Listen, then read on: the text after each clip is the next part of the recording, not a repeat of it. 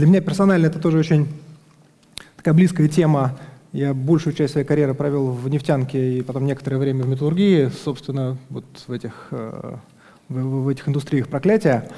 А, и волю судеб последние тоже пару лет мы сотрудничали с Карнеги, и некоторую часть анализа мы тоже вот обменивались какими-то идеями на эту тему. Поэтому постараюсь просто тезисно отнестись к заявленной теме конференции и к основным пунктам. Их, на мой взгляд, три было. Первая история, есть ли, а, завершается ли цикл ресурсный, это здесь как бы как данность некоторые воспринимается, а некоторыми нет. Второй тезис, нужно ли диверсифицироваться.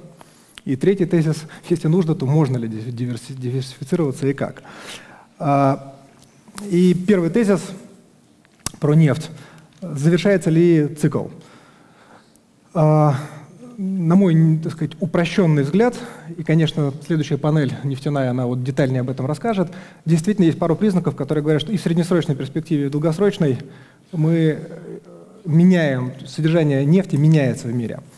А, Последние 50 лет характеризовались тем, что нефть была ключевым супертоваром, главный биржевой товар мира, особенно эмоционально окрашенный.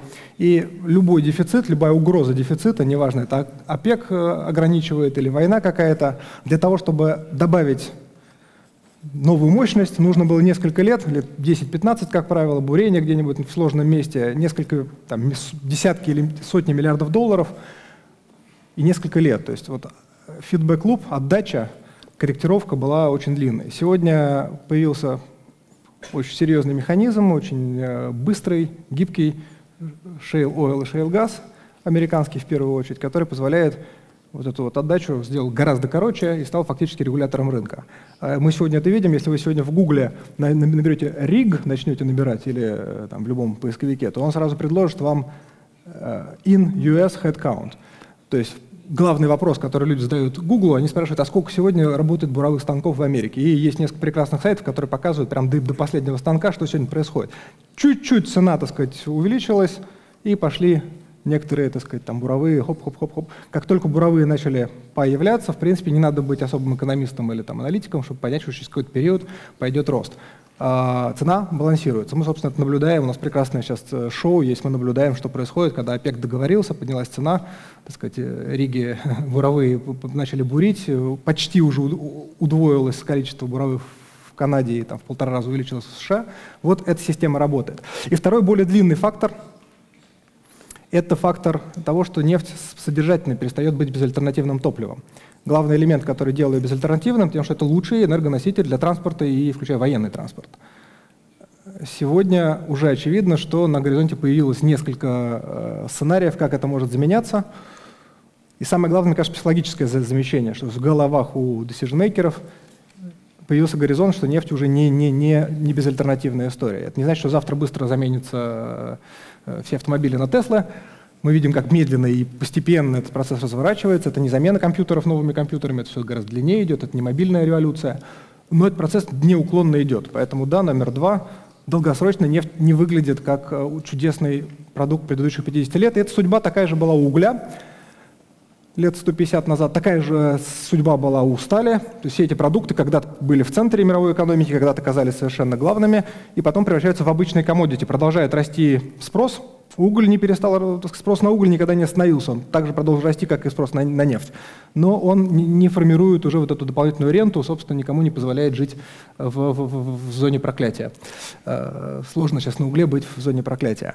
Э, итого, цикл действительно, на мой взгляд, системно, ну если не заканчивается, системно изменяется. Любые потрясения новые, они будут временными, на мой взгляд, и э, общий тренд сохранится. Второе, нужна ли диверсификация? Здесь мы с Андреем сейчас стояли, обсуждали, вопрос, на мой взгляд, не, не только в том, что нужна ли, а кому нужна. Когда говоришь «нужна», то возникает вопрос «кому?», «зачем?».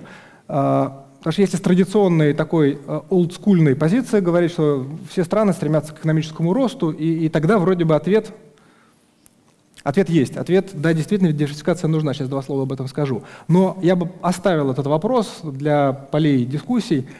А, а так ли уж нужна, мы уверены ли, что она вот нужна, кому? Про экономику. Про экономику вот этот слайд это я э, использую подход теории экономической сложности, один из подходов. Это такая небольшая достройка к Адаму Смиту, условно. Ребята в Гарварде, в MIT сделали такой системный статистический анализ и попробовали построить картинку, карту всех технологий. Вот она получилась, какая-то картинка, причем предлагаю даже не вглядываться в точки, а просто воспринимать ее сейчас как картинку. Вот такой набор связанных между собой технологий. То есть это близкие, далекие друг от друга, там, условно говоря, легкая промышленность, дальше есть в центре какие-то системные машиностроения, те, которые такие вот голубенькие, дальше есть какая-то электроника голуб... светло-голубая и так далее. Вот это все, что сегодня на карте промышленности есть. Естественно, живая картинка, она меняется. Так вот, следующий слайд. Мне кажется, здесь Кликер вот есть? такая... О, а. нет, не двигается. Вот это, например, как выглядит назад. Можно один слайд? Вот это так выглядит развитая экономика вот на этой карте. То есть вот столько много всего, эта экономика в состоянии производить. Здесь точкой является, собственно, не просто знание о чем-то, а то, что вы демонстрируете, что вы производите этого продукта больше, чем ожидается от вашего размера экономики. То есть вы в состоянии конкурентоспособно производить этот продукт. Ну, например, следующий слайд – это Польша, тоже видно, что гораздо менее диверсифицированная, гораздо менее сложная экономика, но тоже есть во многих отраслях, ее нет в самых таких напряженных, сложных отраслях, но мы видим, что в центре этого экономического пространства много точек. Очень интересно, что Польша прошла длинный процесс развития. За последние 25 лет Польша радикально усложнила экономику свою. Дальше. Ну вот Венесуэла, одна знакомая нам страна, которая, так сказать, один из объектов исследований. Вот так выглядит экономика, которая не очень сложная, не очень диверсифицированная. Они, может быть, что-то еще знают, о том, что можно производить. Это не значит, что они совсем ничего не знают, но вот производят они по факту конкурентоспособно производят буквально несколько точек, ну и понятно, что это за две точки сверху, да, это, это нефть и нефть. А, дальше. Бангладеш, интересная тоже страна, видите, вот они залипли в э, производстве, э, что они производят? Ну, одежду, фабрику, вот, вот всю историю. Причем тоже это история успеха, этого хвоста зеленого не было.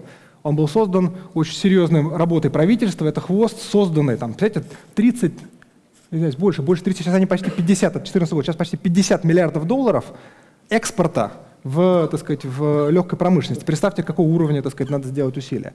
Итак, когда провели вот этот статистический анализ, то выяснилось, что две корреляции просто статистически уверенных. Первая корреляция – сложность экономики прямо коррелирует с ВВП. Ожидаемый ответ. Э, есть, естественно, традиционные проклятые экономики, которые это, это опровергают. Кувейт живет прекрасно, имея очень простую экономику. Единственное опровержение – это ресурсные экономики. Их не так много, они прям там выглядят на графике как отдельный такой кластер других экономик. Итак, ответ – это ответ, который, кстати, не соответствует теории Адама Смита. Адам Смит говорил, надо специализироваться. Оказывается, в экономиках современных специализации не хватает. Вы не можете специализироваться на чем-то одном узком, потому что у вас не хватает этой сложности. Значит, экономическая сложность читая диверсификация как один из ответов, нужна для того, чтобы быть экономически развитыми. Хуже того, они начали изучать, а что с экономическим ростом, с потенциалом роста. Оказывается, что позиция вот в этом пространстве, насколько вы стратегически удачно позиционированы, как вам легко дотягиваться до новой технологии. Они научились это легко считать статистически, опять же. Не ответ рекомендация, а ответ статистический счет. Оказывается, что эта позиция предсказывает очень уверенно, какой ваш потенциал роста. Не институты, не ситуация, не так сказать, какие-то там политические решения, а ваша технологическая позиция оказывается очень надежным статистическим предиктором, как хорошо вы будете расти следующие лет 10. Вот они в 2014 году предсказывали, что Россия будет расти до всех наших событий, до падения нефти, до всего. На базе нашего пространства технологического они говорили, что Россия прекрасная страна, средней развитости, у нас совсем все неплохо в пространстве, 2% в год следующие 10 лет. Почему? Потому что мы, следующая картинка, и следующая, пожалуйста. Это вот Россия в 95-м, дальше. Еще одну. А это 14 ну практически нет изменений. То есть мы, мы даже чуть-чуть опустили, да. То есть мы увеличили объем экспорта, понятно, увеличили размер, но упрост... не усложнились уж точно. Итак, у России периметральные технологии – это, конечно, не Венесуэла, это все-таки ну, существенно более разнообразная экономика, но у нас нет ничего в центре, поэтому способность наша расти будет очень невысока. Итак, ответ на второй вопрос, на мой взгляд, он простой, да, действительно нужна диверсификация для того, чтобы расти. Если нет задачи расти, то можно не, не диверсифицироваться, оставаться ресурсно, может быть, не проклятым, а наоборот, ресурсно, так сказать, благословленным и там работать. И последний вопрос, можно ли развиваться, можно ли диверсифицироваться? Потому что очень часто экономические теории, они отвечают на то, что ну, вот все детерминировано, и есть какой-то процесс, и в нем невозможно двигаться. Ответ э, статистический про, много, про, про кейсы, про страны, У Андрея, у команды сейчас там достаточно интересные ответы, на мой взгляд, очень такие, э, как раз показывающие, что тяжело развиваться от э, проклятия, но есть прецеденты роста, есть прецеденты развития, осмысленного развития, в основном не связанные с ресурсными странами, но страны. Турция, Польша, Мексика, Южная Корея, есть прецеденты стран, которые в этом пространстве за буквально 10-15 лет совершили радикальные изменения. То есть есть страны, которые смогли создать условия для вот этих изменений. Это скорее должно нас внушать э, оптимизм, что можно будет отдельно посмотреть, есть прекрасная информация на эту тему. Кстати, на Карнеге есть пару статей на эту тему, а, которые показывают, что да, осмысленная политика возможна, и некоторым странам, очень немногим удается такие скачки э, совершать. И я бы последнее, что сказал, что э, здесь очень важно, что очень редко удаются скачки, никакого перескока вот, от э, нефтянки куда-то в зону космоса, куда мы стремимся, как правило, не получается. Это перелет, который очень рискованный. Ну, в бизнесе, представьте, вы производите, условно говоря, компьютер, а потом говорите, я теперь хочу заниматься фармацеей. Понятно, что этот перескок, он ни на чем не основан. Очень важно, что переход идет от ближних, у ближних как бы зон. Поэтому, как правило, развитие должно быть ближе к органическому созданию условий. И вот это получается у тех, кто, собственно, проходит, вот, в, в, в, в, э, успешно проходит по пространству. В, мне кажется, в России немножко есть тенденция к попытке все время скакнуть. То есть создать какую-то новую глобальную историю, забыть про нефть и сказать, а давайте мы куда-то диверсифицируемся в сегодняшней американской нефтяной промышленности, которая, напомню, сейчас номер один в мире по размеру, какая доля проклятия и ренты чистой, ресурсной, а какая доля инфраструктуры, э, финансового рынка, условий. Это я покажу. Да, это есть прекрасный ответ. Да, То есть, есть я бы не боялся ресурсного проклятия в этом смысле. Если бы Россия могла на базе своей ренты создать что-то подобное, ну или Канада, другой пример, там может быть не так здорово, так сказать, не так прямо открыто, как в э, США, но там тоже неочевидные нефтяные запасы. Они, так сказать, чтобы их извлечь, нужно было и быть Канадой, потому что если бы это было в другом месте, оно бы, наверное, не добывалось бы.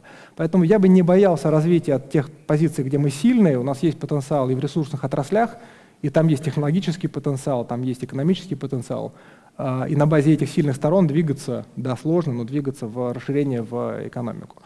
Потенциал есть, нужен ли, нужно ли это нам, это вот вопрос, нужно ли это нам как стране.